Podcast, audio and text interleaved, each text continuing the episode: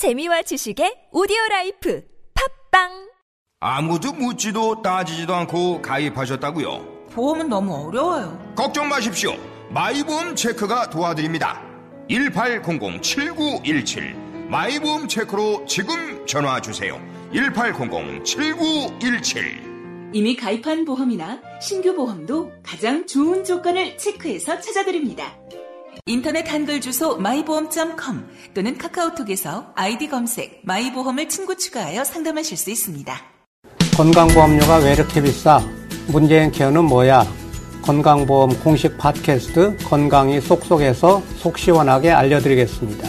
저는 건강보험공단 이사장 김용익입니다. 어디 물어볼 데도 없는 건강보장 정책 궁금증 쉽게 풀어서 유쾌하게 알려드립니다.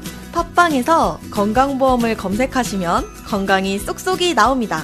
꼭 들러주시고 구독하기를 하셔서 늘 함께 해주세요. 고맙습니다.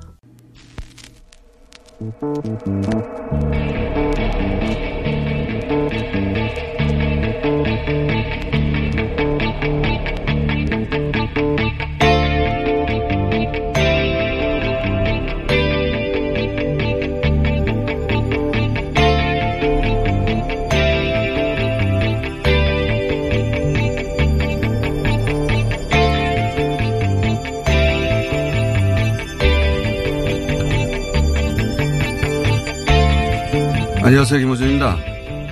폼페이오 김영철 뉴욕 회동 때 미군 양말 신었다. 지난 토요일 TV조선의 보도 제목입니다. 북한 김영철 부위원장을 만난 폼페이오 장관이 회동 당시 권총, 소총, 바주카포로 무장한 녹색 군인이 그려진 양말을 신었는데 이 양말은 3만 명의 주한 미군을 의미할 수 있다. 이것은 폼페이오의 양말 정치, 라는 게 보도 내용입니다. 우선 그 양말은 미군이 신는 미군 양말이 아닙니다. 아미맨이라는 녹색 플라스틱으로 만든 미니어처로 미국 장난감 문화에서 빼놓을 수 없는 장난감 병정 시리즈를 그린 양말입니다. 폼페이오가 그 장난감 병정 놀이 매니아일 수도 있고 육군사관학교 출신이라 병정 문양이 그저 좋아서 신었을 수도 있겠죠. 그런데 앉아있을 때 우연히 잡힌 사진을 확대해야 겨우 보이는 이 양말을 두고 가십거리 정도인 이 양말을 두고 진지하게 주한미군을 상징한다는 보도하는 TV조선은 양말에 장난감 그림만 봐도 주한미군이 떠오르는 진정한 파블로프의 강아지인가. 김호준 생각이었습니다.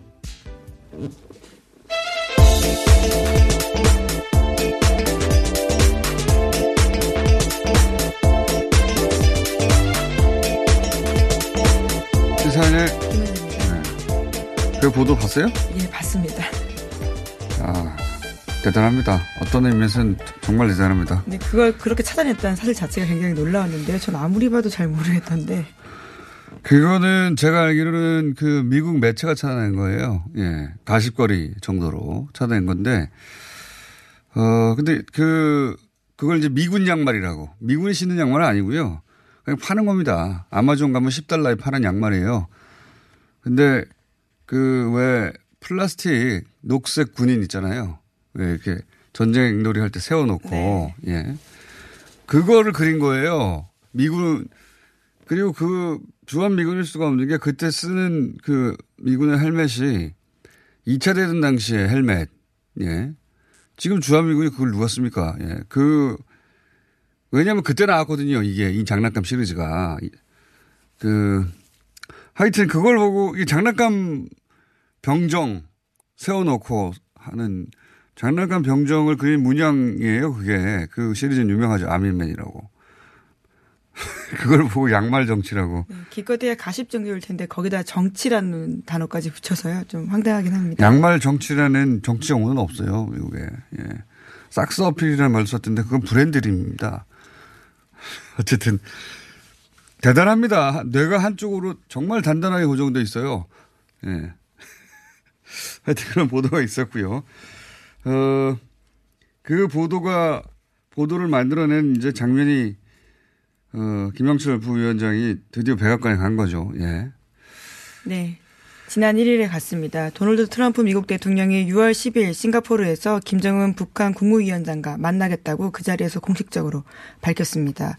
트럼프 대통령이 현지 시간으로 6월 1일에 백악관에서 김영철 북한 노동당 부위원장을 만나서 김정은 위원장의 친서를 받기도 했습니다. 그런 다음에 트럼프 대통령은 면담이 끝나고 기자들과 만나서 이렇게 밝힌 건데요.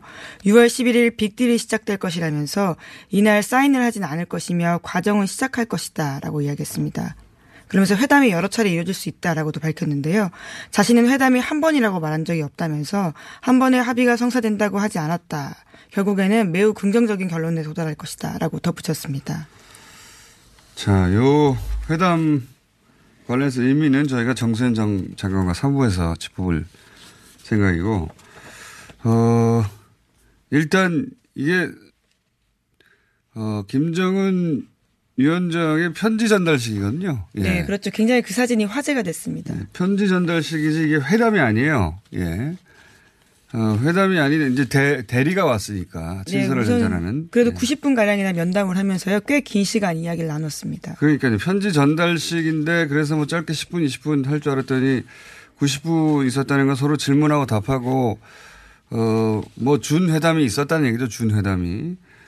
어 그리고 여기 이제 특기할 사항은 안보보좌관인데 볼턴이 참석을 안 했어요. 예. 네 그렇죠. 볼턴이 참석하지 않았다는 사실 자체에 대해서는요, 미국 언론도 놀라고 있습니다. 당연하게 있을 거라고 생각하고 생방송에서 CNN조차도 볼턴이 있다라고 이야기했는데요. 뒤늦게 확인하고 이를 정정하기도 했습니다. 그러니까요. 예. 볼턴 참석 안 했는데 직책상 꼭 참석해야 하는 직책인데 안보고자가니까. 그렇죠. 대외 정책을 총괄하고 조율하는 자리이기 예. 때문에요. 굉장히 이례적인 상황입니다. 그것도 이례적이고 어, 그리고 차량까지 이제 그 화면 전체 공개된 데 보니까 차량까지 나와서 배웅을 해줍니다. 이거 보통 다른 나라 정상 아니면 트럼프 이렇게 안 하거든요. 예. 네, 굉장히 최고위급에게 하는 의전을 했다라고 볼 수밖에 없는 상황인데요. 또 관련해서 북한 관료들과 함께 사진까지 찍으면서 화기애애한 장면을 연출했습니다. 북한을 배려를 굉장히 많이 했어요. 예.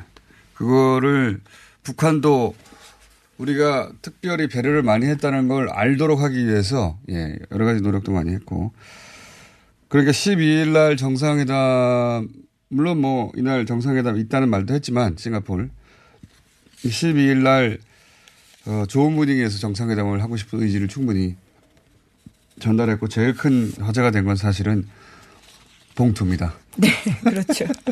봉투가 굉장히 이례적으로 커서요. 미국 네. 내에서도 굉장히 화제가 됐습니다. 그러니까. 패러디하는 사진도 굉장히 많이 나왔거든요. 그것보다 네. 더큰 봉투를 들고 행복해하는 트럼프 대통령 모습들이 화제가 됐습니다. 물론 패러디 짤인데요. 저 봉투가 크기가 저게 A4는 분명히 아니고요. A A3 정도 되는 것 같은데요. 네, 굉장히 큽니다. 저렇게 큰 정, 정도의 지금 미국에서는 봉투 크기가 예. 사람을 뒤엎을 정도, 사람이 거의 안 보일 정도의 봉투, 뭐 사진 이런 거 막 나오고 있습니다. 네, 패러디한 모습들인데요. 네. 워낙 저 모습이 인상적이다 보니까 미국 언론들도 거대한 봉투, 특대형 봉투와 같은 표현을 써가면서 친서 크기에 굉장히 큰 관심을 보였습니다. 그래서 그왜 저렇게 큰 걸로 담았을까요? 그렇게 큰 종이에다 크게 썼을까요? 그건 아닐 것 같은데. 음, 하지만 트럼프 대통령이 굉장히 만족한 표정을 짓고 있기 때문에요. 일종의 취향을 고려한 게 아닌가 싶습니다. 참 재밌습니다. 저렇게 큰 봉투. 제 생각에는 트럼프 대통령은 등치가 크고 그리고 이제 뭐 북한이 원래 이제 꼼꼼하니까 트럼프 대통령이 등치도 크고 그걸 들고 사진을 찍을 게 틀림없는데 등치에 비해서 봉투가 들었을 때 굉장히 작아 보일 것이다. 작아 보이면 김정은 위원장의 친서가 너무 왜소해 보이지 않겠느냐. 그러니 트럼프 대통령의 몸집을 상, 생각해서 큰 봉투를 한 게 아닐까. 그 제가 생각하는 이유는 그겁니다. 그거 아니면 뭐 봉투가 진짜 커요, 근데. 네, 그래서 내용보다는 지금 현재 형식이 훨씬 더 화제가 되고 있는데요. 물론 내용이 아직 알려져 있지 않기 때문이기도 한데 그 형식 자체가 굉장히 눈길을 끌고 있습니다. 달력 크기면 생각하시면 됩니다. 아, 달력을 들고 있다. 그 정도 네. 사이즈인데. 또 백악관 스탭들이 공개한 그 사진에 따르면 트럼프 대통령이 그걸 들고 굉장히 환하게 웃고 있거든요. 네. 네 뭔가 만족한 표정이다라고 느낄 수 있는데요. 어쨌든 그걸 들고 사진을 찍었을 때 그 봉투가 너무 왜소해 보이지 않도록 그러면 뭐랄까요 그 김정은 위원장의 통 큰 이미지하고 너무 안 맞잖아요. 예. 그래서 저는 그래서 트럼프 대통령 몸집 사이즈 보고 예. A4를 들고 일반인들 일포를 들고 있을 때 사이즈 느낌이 나도록 큰 거를 보내지 않았을까. 예. 어쨌든 그 미국에서는 그게 가식거리로 아주 화제입니다. 네, 내용상으로 더 관심을 끌고 있는 건요. 종전 선언과 관련돼서 트럼프 대통령이 언급했던 부분인데요. 트럼프 대통령은 북미 정상회담에 앞서 종전 논의가 있을 것이라면서 회담에서 종전 선언이 나올 수 있다라고 밝혔습니다. 그러니까 6.12 회담에서 종전 문제 다루겠다라는 입장을 처음으로 밝힌 건데요. 이에 따라서 북미 정상회담 계기에 종전 선언을 추진하기 위한 남북미 정상회담이 열릴 가능성도 있습니다. 아, 이 이야기는 이제 문재인 대통령이 여러 차례 했었는데, 어, 구체적으로 남북미라고 얘기한 것은 지난 2차 남북 정상회담 직후에 네, 기자회견을 하면서요. 기자회견하면서 남북미가 정, 어, 정전선을 하면 좋겠다는 취지로 말을 했는데 이제 이건 미국이 결정해 줘야 되는 상황이죠. 이제 우리가 회담을 하는 게 아니라 북한과 미국이 결정해야 하는 상황인데 북한은 뭐 원할 것이고 결국은 키는 미국이 지고 있는 것 같은데 그동안에 이 워딩의 변화를 볼 때 중국이 여기 참여한다는 게 변수가 아니었을까 싶어요. 예. 중국 트럼프 대통령이 중국의 참여를 싫어한 게 아닐까. 예. 그런 것 같습니다. 왜냐하면 처음에는 우리 정부도 그 남북 중미 얘기하다가 그 2차 남북 정상회담 직후에 했던 문재인 대통령 워딩에는 중국이 빠졌거든요. 네, 공개적으로 트럼프 대통령이 중국을 견제하는 듯한 발언도 한 바가 있기, 있거든요. 그렇기 때문에 아마 그럴 가능성이 커 보이는데요. 이번에 종전선언 관련해서는 청와대에서는 즉각 환영한다라는 입장을 밝혔습니다. 남북 중미를 트럼프 입장에서 보자면 싫어할 수밖에 없는 게, 어, 남한은 미국이, 어, 그, 아니, 그 미국은 남한이 설득하고 혹은 뭐, 뭐 파트너로 나오고 북한은 중국이 설득하고 파트너로 나온 것처럼 사진에 보이잖아요. 예. 트럼프 대통령이 눈에 볼 네, 때는. 자기가 다 주도했다는 예. 모습이 보여야 되는데. 그런데 그래서 각각 어 북한의 파트너는 중국이고 남한의 파트너는 미국인 것처럼 보이는 그런 그림을 싫어하는 게 아닐까. 예. 트럼프 대통령 사고 방식에 대입해서 보자면 그래서 중국을 빠지자고 하면 근데 우리는 좀 곤란하죠. 우리 입장에서는 어쨌든 가까운 이웃으로 같이 앞으로도 교육대하면서 살아야 되는데 여기서 빠지라고 하는 게 우리 입에서는 나올 수가 없으니까 우리는 좀 곤란하겠죠. 어쨌든 뭐 그런 상황이 아닐까 싶습니다. 예, 현재. 자, 볼턴은 그래서 안 들어갔다는 거 미국에서도 화제가 네, 됐고요. 화제가 되고 예. 있습니다. 그러니까 큰 그만큼 예, 신경을 썼다라고 볼 수밖에 없는 상황인데요. 관련해서 김영철 북한 노동당 위원장은 어제 저녁 중간 경유지인 베이징에 도착했다라고 합니다. 김영철 부위원장이 뉴욕발 중국 국제항공편 타고요 베이징에 내렸는데 아마 오늘 평양으로 들어갈 가능성이 높다라고 합니다. 그렇군요. 자, 그 양말 하니까 생각나는 게 양, 그, 캐나다의 그, 트뤼도, 발음이 잘 안 돼요. 트뤼도. 예, 총리. 예. 트뤼도 총리가, 어, 양말 외교라는 말을 탄생시킨 사람이긴 합니다. 양말 정치란 말은 없지만. 그런데 이 사람한테만 이걸 써요, 현재까지는. 왜냐면, 하 동성애자 행사에 그 동성애, 동성애를 타는 무지개 있지 않습니까? 무지개 양말을 신고, 어, 그거를 일부러 걷어가지고 기자들한테 보여줘요. 예. 지지하는 의미라는 그렇죠. 거죠. 예. 예. 그 이후로 유명해졌는데, 뭐 예를 들어서 나토 미팅에 갈 때 나토 깃발이 그려진 양말을 짝짝이 신고 갑니다. 색깔이 다른 걸 서로. 그런 식으로 일부러 자기의 지지나 뭐 소신, 유머를 양말에 예, 넥타이에서 하는 것을 일종의 양말에 한다라고 볼 수 있는. 건데. 그래서 양말 외교라는 말이 이 사람 때문에 생긴 거- 어, 건데 폼페이오 양말은 카메라에 잡힐지도 몰랐어요. 확대해도 잘 안 보이는데 이게 이제 가식거리는 될 수 있어도 이거 어떻게 진지하게 주한미국으로 연결해가지고 주한미국을 상징하는 양말을 신었다고 대단합니다. 저는 이 길이 길이 남은 보도라고 봐요. 네, 그런 보도들이 점점 쌓이고 있다는 게 정말 안 좋은 시그널일 텐데요.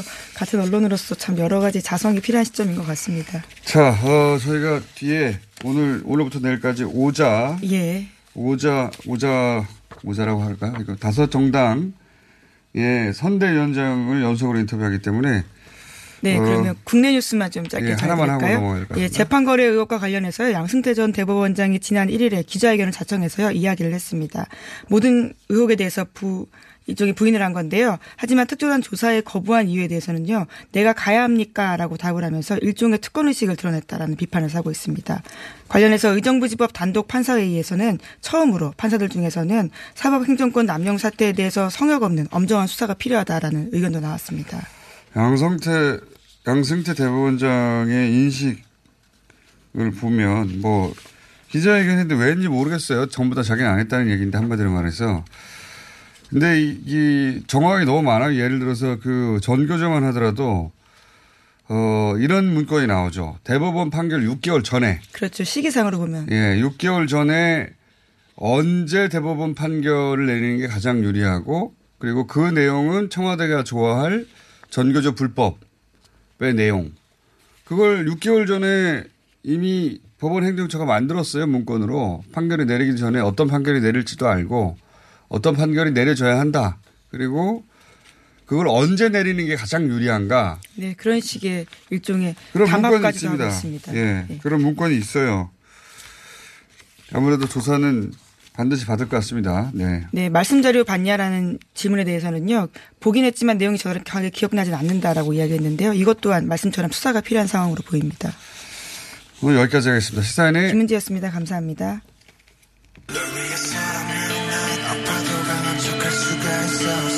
방탄소년단 한국 가수 최초 빌보드 1위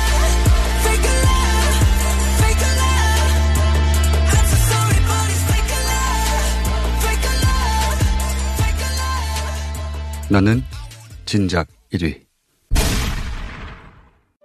이거 차량용 핸드폰 거치대야? 응, 조인트라고 투임에서 새로 나왔는데 얼마나 편한지 몰라. 동생은 인터넷 강의 볼 때 태블릿 거치대로 쓰고 우리 엄마는 요리할 때 레시피 보는 용도로 쓰기도 해. 조인트라고? 응, 우리 아빠는 골프 스윙 연습할 때도 셀카 거치대로 쓰시던걸? 그러면 나도 헬스할 때 셀카 거치대로 쓸 수 있겠네. one, two, three 할 때 two, 힘 세다 할 때 힘, 투, 힘. 네이버에 투 힘을 검색해 보세요.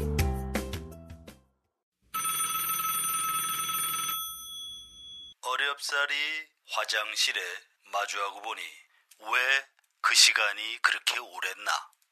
왜 학문에 그렇게 힘을 주었나? 아, 힘을 주었다 하면 안 되겠구나, 야. 스르륵 나왔다 해야지. 어깨 동무하면서. 정말 만감이 교차하는 속에서 빅동의 추억, 미궁 장사랑에서 만나보시라요. 안녕하세요. 저희는 네이버 카페 두 바보의 재무설계 이야기를 운영하고 있는 방가 이가입니다. 재무설계라고 하면 돈이 많은 분들만 받는 서비스라고 생각하시나요? 그렇지 않습니다. 사람마다 꿈의 크기가 각기 다른 만큼 그에 꼭 맞는 계획을 세우는 것이 재무설계입니다. 꿈에 한 발짝 더 다가가실 수 있도록 당신만의 재무 맞춤 옷을 디자인해드리겠습니다.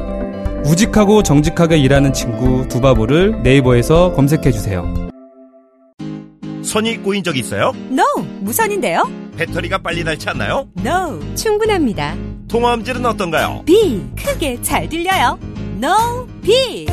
전화 통화할 때, 팟캐스트 들을 때 어떻게 하세요? 블루투스 이어폰 노빅을 사용하세요. 두 손은 자유롭게, 무선의 자유로 B. 이제 핸드폰 찾지 말고 귀를 만지세요. 운동할 때, 운전 중에 팟캐스트에 이어폰인 노빅. 네이버에서 노빅을 검색하세요.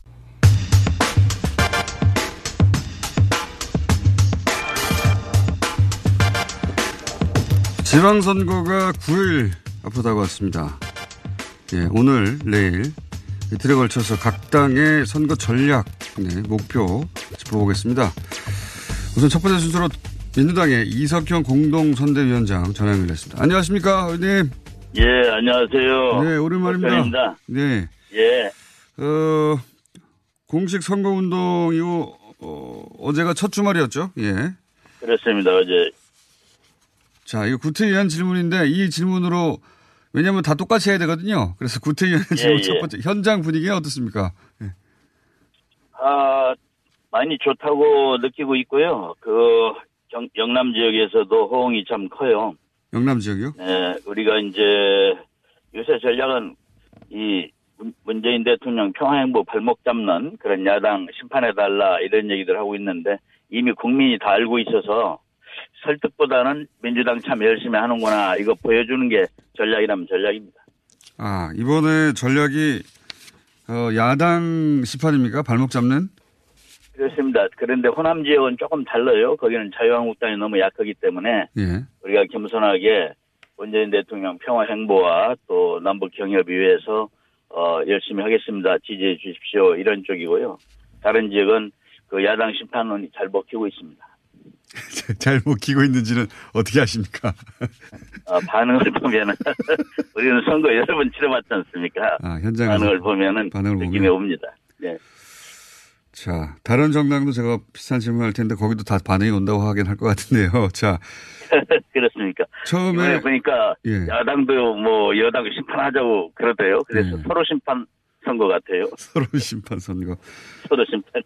아까 이제 영남 지역도 분위기 좋다고 하셨는데 소위 이제 부산, 울산, 경남, 예. 어, 낙동강 벨트라고 예전부터 불렀죠. 예, 여기는 예. 현재 어떻습니까?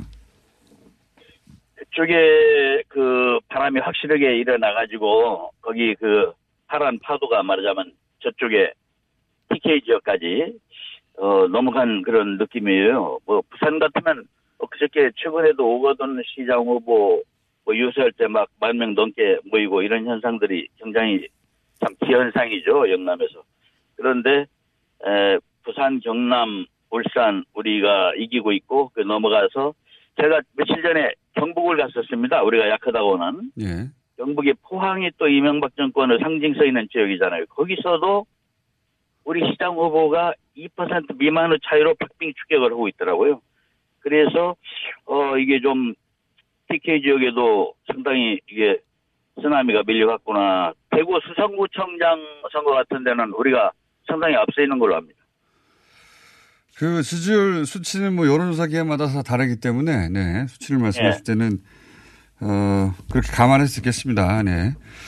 예. 그 어쨌든 대구 경북이 어, 민주당이 보기에는 많이 따라잡았다 이런 말씀이신 거죠? 예. 우리가 지금 좀 광역 선거, 예. 경북지사, 대구시장 선거가 우리가 좀 지금 미흡한 건 사실이고요. 사실인데 바짝 추격을 하고 있는 추세입니다. 그렇군요. 그러면 지금 말씀하시기로는 자유한국당에 이어서 어, 그렇게 큰 차이 나지 않는 2위를 하고 있다. 대구 경북 지역에서 이 말씀이신 거죠, 지금? 그렇습니다. 어, 이 대구 경북 지역에서 결, 그래서 지자체장급에서 누군가 어, 당선될 수 있다고 민주당에서는 보십니까? 대구 경북에서요. 예. 에, 앞으로도 뭐 거의 9일인가 남았기 때문에 좀더 움직임을 봐야 알겠고요. 흐름을 봐야 알겠습니다. 아직은 이렇게 단언하기는 어렵습니다. 예, 그렇지만 여기 그 이제 어떤 전략이냐, 이게 여기까지 가서 지원 유세를 강경하게 하느냐 아니냐의 문제잖아요. 예. 그럴 그럴 계획까지는 없습니까? 중앙당 차원에서. 그래서 대구 경북도 지원 유세를 이미 시작을 해서 하고 있습니다. 그래서 좀 더 그쪽이 앞으로 강화를 해야 하지 않나. 부울경에 우리가 이- 저 유세를 많이 치중했었잖아요 그동안에. 예. 그런데 부산 경남에서 뚜렷한 우세를 보이니까 울산도 우세를 보이니까 이제는 좀 TK 지역으로도 많이 들어가서 집중해야 하지 않나 이런 생각 들 합니다. 그 광역 단체장 17곳에서 예상하는 성적은 어떻게 됩니까? 아, 몇, 몇 석이나 이기겠냐고요? 예. 글쎄 정말 다시 한번 얘기지만 선거는 투표하면 번 하는 것이고 예. 살아 움직이는 생물처럼 자꾸 변하니까 알 수 없지만 지금으로서는 현재로서는 14곳에서는 우리가 앞서고 있는 것 같이 느끼고 있습니다. 14곳이요. 예. 예, 예. 대구 경북 제외하고 그 뒤지고 있는 곳 한 곳이 제주죠. 제주도, 예. 예. 무소속. 예. 제주도는 어떻습니까? 오늘 우리가 이따 10시에 우리 선대위원회를 제주에서 열기로 해서 지금 비행기 타러 가는 중입니다. 공항에. 그런데 제주도 우리가 어, 지금 많이 따라 올라가고 있다 이렇게 알고 있습니다. 정말요? 그런 그런 여론조사 그런데 제주는요. 예, 예. 저쪽 원희룡 후보가 자꾸 예. 지금 뭐 바른미래당 탈당하고 무석으로 나왔잖아요. 네. 그런데 뭐 당선하면 민주당으로 오겠다 자꾸 그런 얘기를 한다네요. 그래서 그러니까 이제 어정쩡은 어 민주당 그래요? 그러면 그래서 거기다 찍으려고 하는 지지자들이 지금 저 지지율이 높은 이유가 그게 큰 이유다 이런 얘기들 해요. 근데 그거는 정치 도의상 안 맞는 얘기입니다. 원희룡 아, 왜냐면- 예, 예. 아, 우리 쪽에도 사람 있는데 그걸 뭐 올라 올라고 한다 해서 그걸 다 받아주겠습니까? 그럼 지금 말씀은 원희룡 후보가 현재 무소속인데 그 제주도에서 민주당의 지지율이 높으니까 아, 민주당 소속이 아닌 게 예. 예, 걸림돌이 된다 싶어서 어, 당선 후에는 민주당에 입당할 수도 오겠다 있다. 자꾸 그렇게 하는데 어, 반칙이죠. 정치 도의상도 안 맞고. 아 그리고 민주당이라는 우리 당이 아무나 온다고 하면 받아주는 당 아니잖아요. 당선되고 온다. 바른미래당 하다가 내나 하고 있다가 선거 며칠 전에 임박해가지고 바른미래당 인기가 없으니까 탈당하고 무수석 나왔잖아요. 또 옛날에 뭐라고 했습니까? 4.13, 아니 참, 4.3위원회 폐지법. MB 때 4.3위원회 폐지법 낼 때 같이 공동 발의했잖아요. 제주도 4.3 아픔을 외면하고. 아, 그런 사람을 우리가 받아주겠습니까?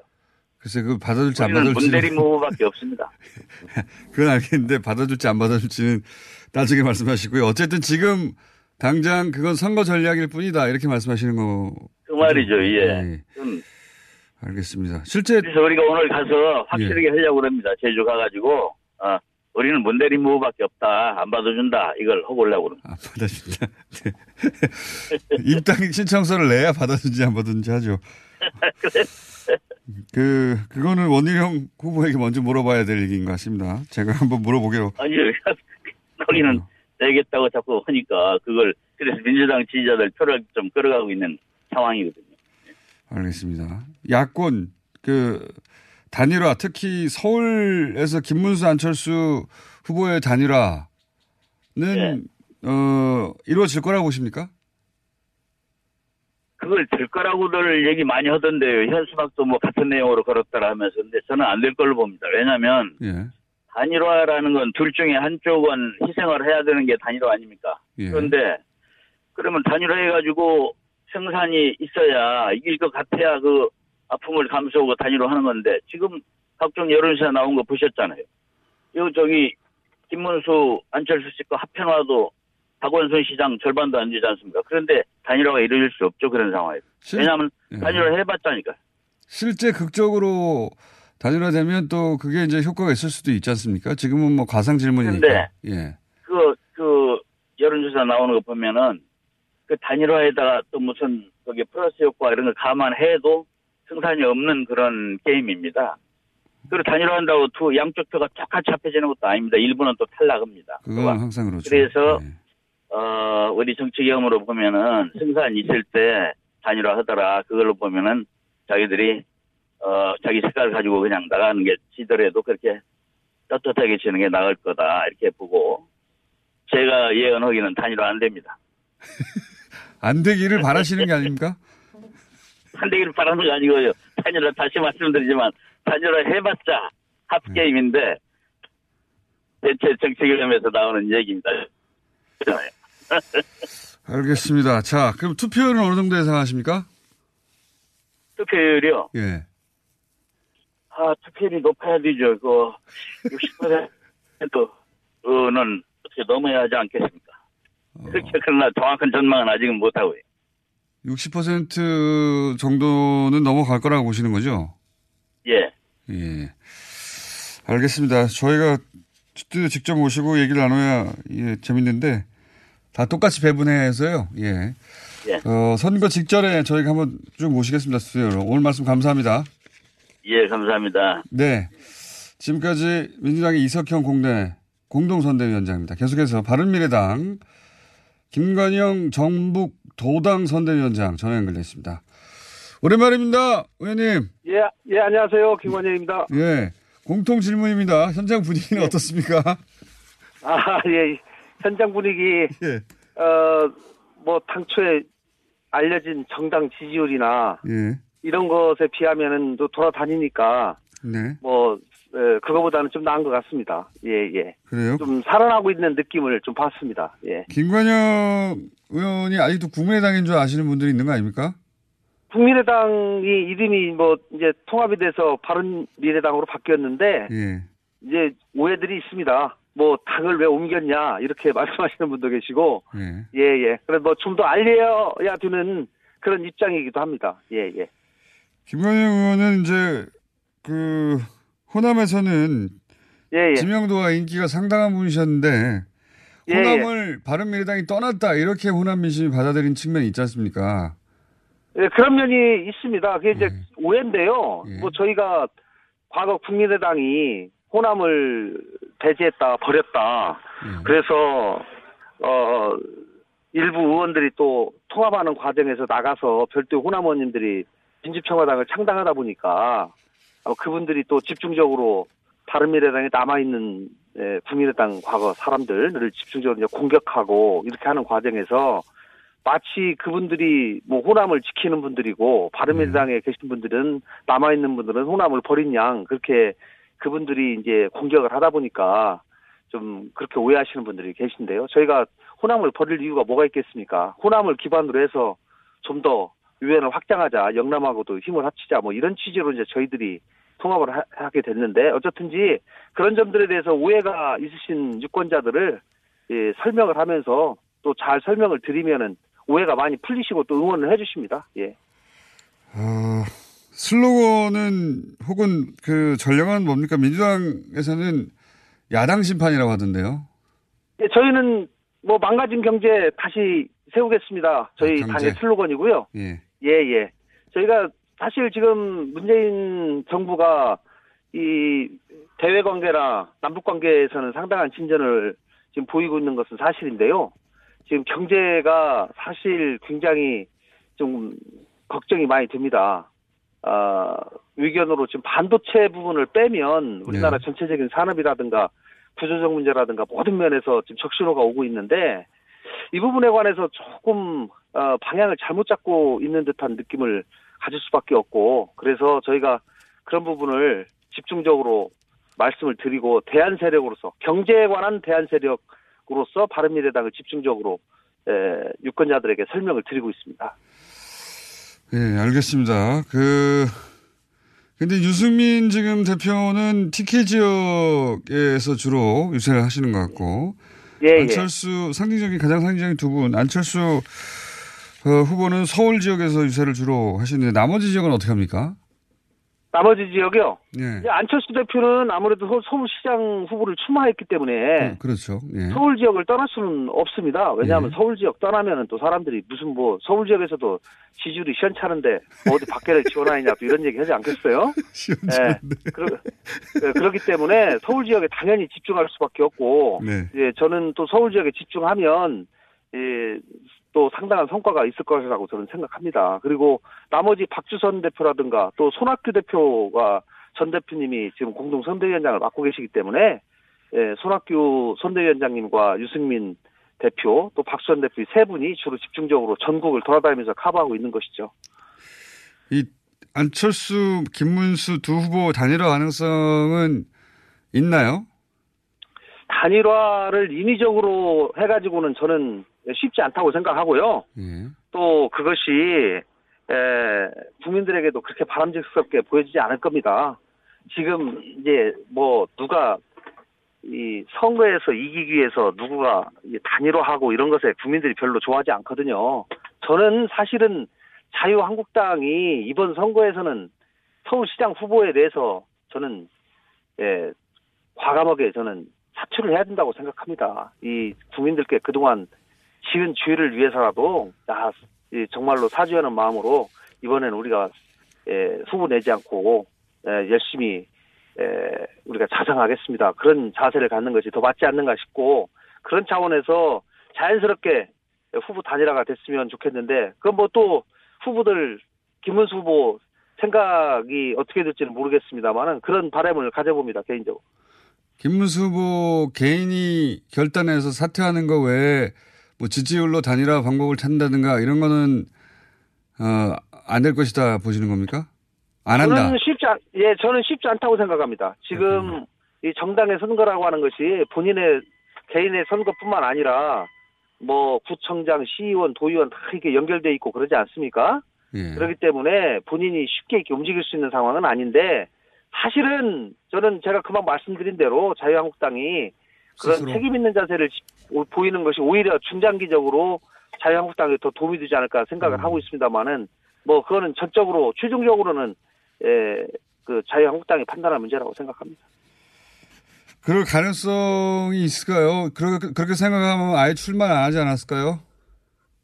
아 물론 그렇죠. 네. 뭐저 제가 지금 그런 가능성이 얼만큼 있다라고 그런 차원에서 근거를 가지고 말씀드리는 것은 아니고요. 예. 에, 그러나 뭐 에, 마지막까지 에, 저는 좀 그런 희망을 가지고 있는데 뭐 보수적으로 생각을 하고 정부가 출마한다고 생각하고 어, 선거운동은 해야 된다고 또 생각을 합니다. 이건 어떻습니까? 지금, 어, 바른미당의 지지율이 이제 그, 생각만큼 많이 나오지 않는 건 사실이니까, 호남에서는 예, 예. 민주평화당과 영남에서는 자유한국당과 막판에 선거연대 를 이룰 수도 있다. 이런 전망들도 있거든요. 이것도 가능성이 있는 이야기입니까?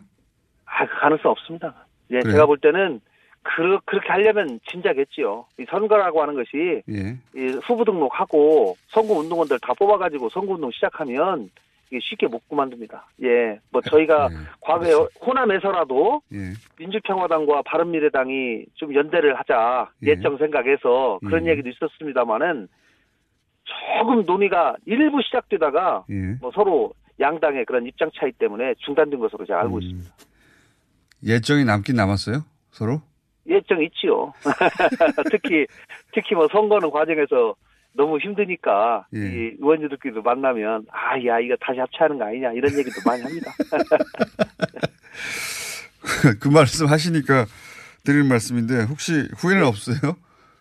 아, 개인적으로. 저는 바른정 저는 바른정당과 국민의당이 합치는 것에 대해서 예. 저는 위해서 저는 바른 방향이라고 저는 생각을 했었고요. 예.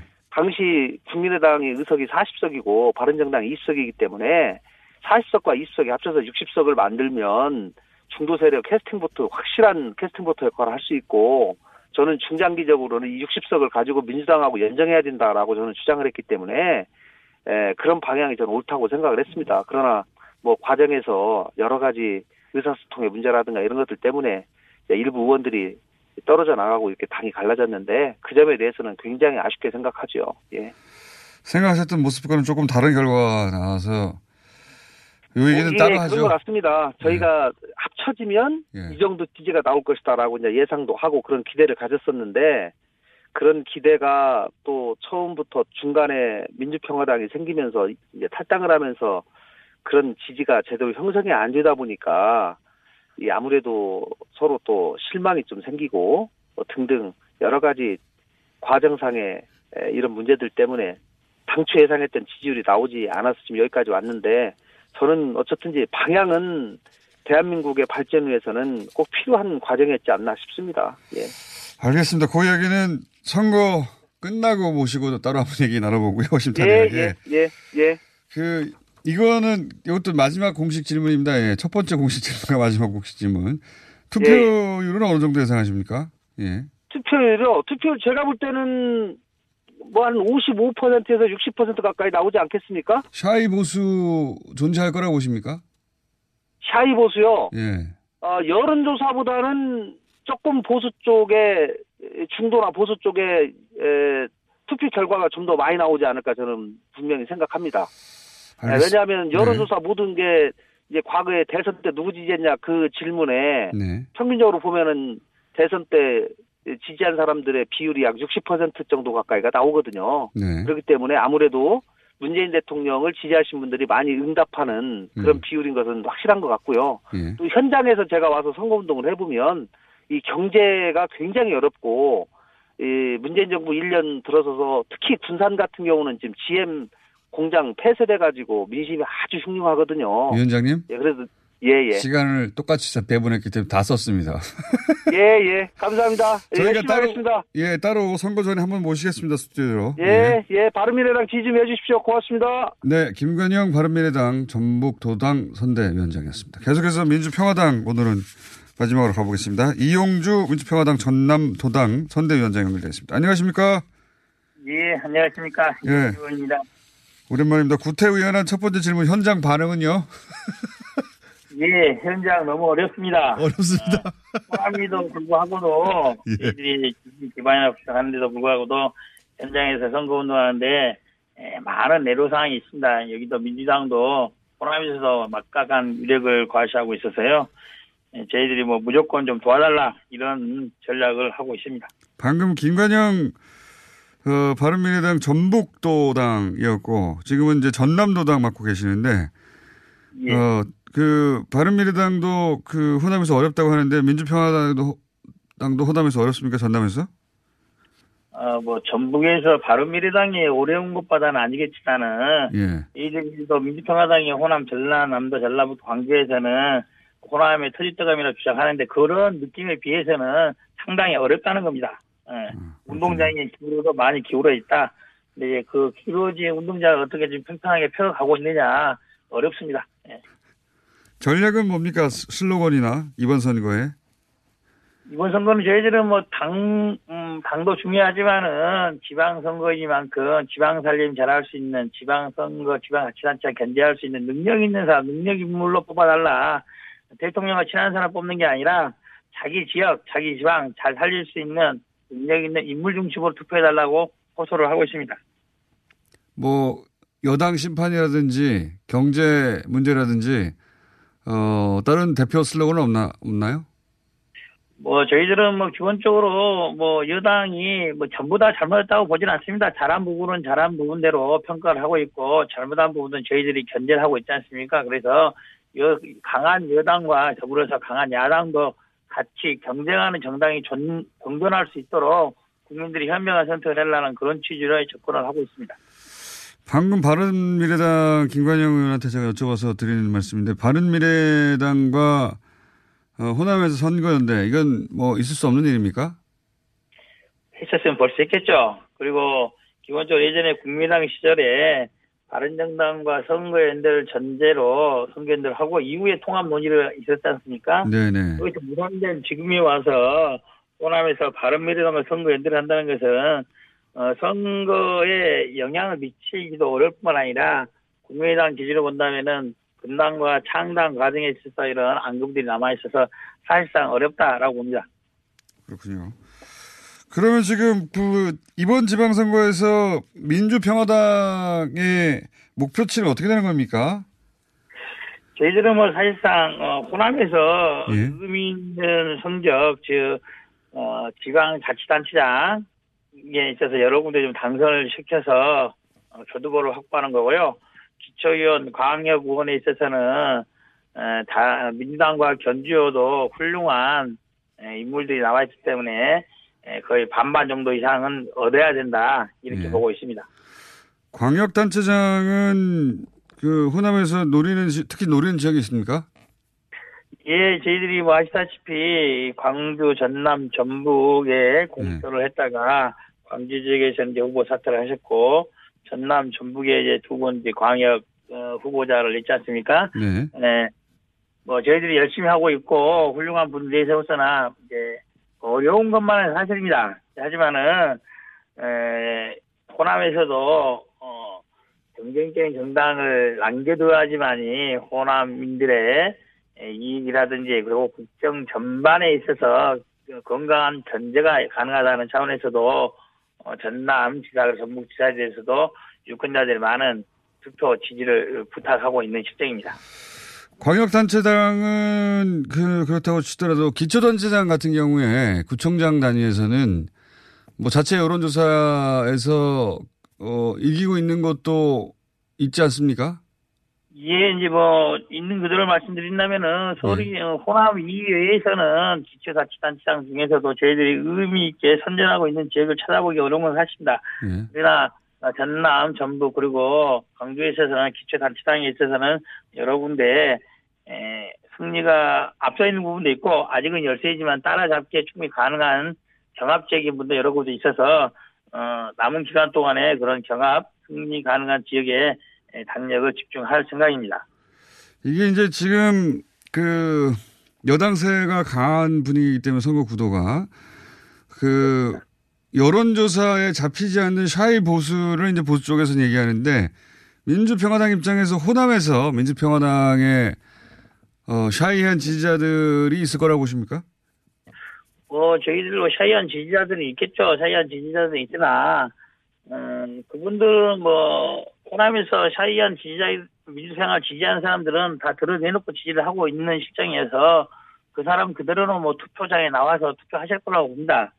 예, 다만 예, 선거 자체가 이미 기울어져 있다 이런 생각에서 투표를 안 하시 포기하시는 분들이 많이 있기 때문에 예, 투표 동료 운동을 통해서 저희들 민주평화당을 지지하는 분들 그리고 각각의 후보들 지지하는 분들을 투표장으로 꼭 이끌어내는 그런 부분에 강력을 모으고 있습니다. 이 햇볕 정책의 고향이기도 한데 호남이 김대중 전 대통령의 햇볕 정책이 지금 남북 관계가 급진전되고 있기 때문에 어, 이 남북 관계 변수가 이번 지방선거에 영향을 미칠 것이다. 뭐 미치지 않을 것이다 의견이 분분한데 호남에서는 이게 어느 정도 영향을 주지 않겠습니까? 뭐 미치겠죠. 미친다는 것은 에, 지금 하고 있는 문재인 대통령의 주도를 하고 있는 북미 정상회담이라든지 에, 남북 정상회담 이런 것들이 어, 지방 선거를 겨냥해서 한 건 아니겠으나 아, 그러한 변화가 긍정적이고 발전적인 부분이기 때문에 호남의 많은 유권자들은 그에 대해서 박수를 보내고 있는 것이죠. 또한 그 시점이 지방선거 전후에 있기 때문에 원튼 원체 원하지 않든 간에 여당에 좀 더 호의적인 여론은 조성될 거라고 봅니다. 하지만 이제 에, 저희 당은 그러한 정책 방향에 대해서 원칙적으로 동감하고 있고 잘내 부분은 역시 미뤄지고 있는 그런 부분이기 때문에 에, 그러한 평화 공존 정책이 정착하기 위해서도 건강한 야당이 같이 살아남아야 된다. 즉 이러한 전략을 어, 후보자들이 유권자들에게 설득을 하고 있는 실정이죠. 어, 요 질문 하나만 더 하고 마지막 공식 질문 투표율 얘기할게요. 투표율이 마지막 공식 질문인데요. 어, 선거 이후에 정계 개편 얘기하는 사람들이 많이 있습니다. 보수 진영에서 이건 제가 내일 자유한국당에 물어볼 질문이긴 한데 어, 이 민주평화당 입장에서도 선거 이후에 정계 개편 이야기가 나올 수밖에 없지 않습니까? 그런 뭐 정계 개편 이야기는 예. 세 가지 방향에서 이야기가 되는 것 같습니다. 하나는 자유한국당이 예. 예, 선거 끝나기 위해 위해서 뭐 당 대표 선거가 당이 쪼개지냐 그 문제가 하나 있고요. 예.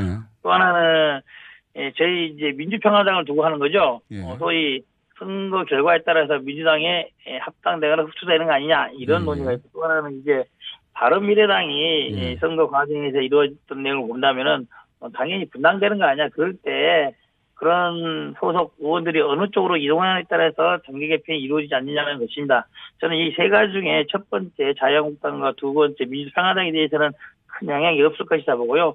바른미래당에 대해서는 이번 지방선거 과정에서도 나타났다시피 어, 바- 국민의당과 바른정당의 화합적 결합이 이루어지지 못하고 한 집인 단, 한 집 동 부가족 동거 형태이기 때문에 동거가 동거 과정의 사이가 좋아야지 오래 가는데 티격태격 하지 않습니까? 그래서 이게 좀 분당되거나 좀 분란이 일어나지 않을까라는 예, 추측은 해봅니다. 그러니까 민주평화당은 어, 큰 변화가 없을 것이고 바른미래당은 분당될 가능성이 있다 이렇게 보시는 거군요. 예. 어, 그렇지 않나 싶습니다. 단일화는 될 거라 보십니까 연정선상에서 서울시장 안철수 서울시 아니라 김문수 어려운 건데 안 될 겁니다. 안 될 거라 보시는 뭐요? 예. 뭐 자유한국당이나 바른미래당에서 단일화 할 만한 후보들 간에 할 만한 이유가 없는 것이고 아, 단일화라는 건 해서 1등을 하려고 하는 것이 2등 하려고 단일화 하는 건 아니지 않습니까? 그리고 2등, 3등 간에도 뭐 현장 적차가 있으면 되겠으나 그렇지 못한 상태를 보이고 있고 어, 뭐 어렵다 이렇게 봅니다. 알겠습니다. 어, 이게 이제 마지막 공식 질문인데 투표율은 어떻게 전망하십니까? 그럼 투표율이 그렇게 높지 않을 거라고 봅니다. 예, 사람 많은 유권자들이 이번 선거 기울어진 선거 선거 결론은 낮다 이렇기 때문에 핫한 선거가 아니어서 뭐 55에서 57 정도 이 정도 왔다 갔다 하지 않을까 싶습니다. 아, 60을 미치지 못할 거라 보시는군요. 그렇습니다. 알겠습니다. 오늘 여기까지 하고요. 저희가 따로 시간 마련해서 선거 전에 한번 스튜디오에 모시겠습니다. 오늘 말씀 감사합니다. 네, 감사합니다. 네, 이용주 민주평화당 전남도당 선대위원장이었습니다. 내일은 자유한국당 정의당 선거 전략 들어보겠습니다.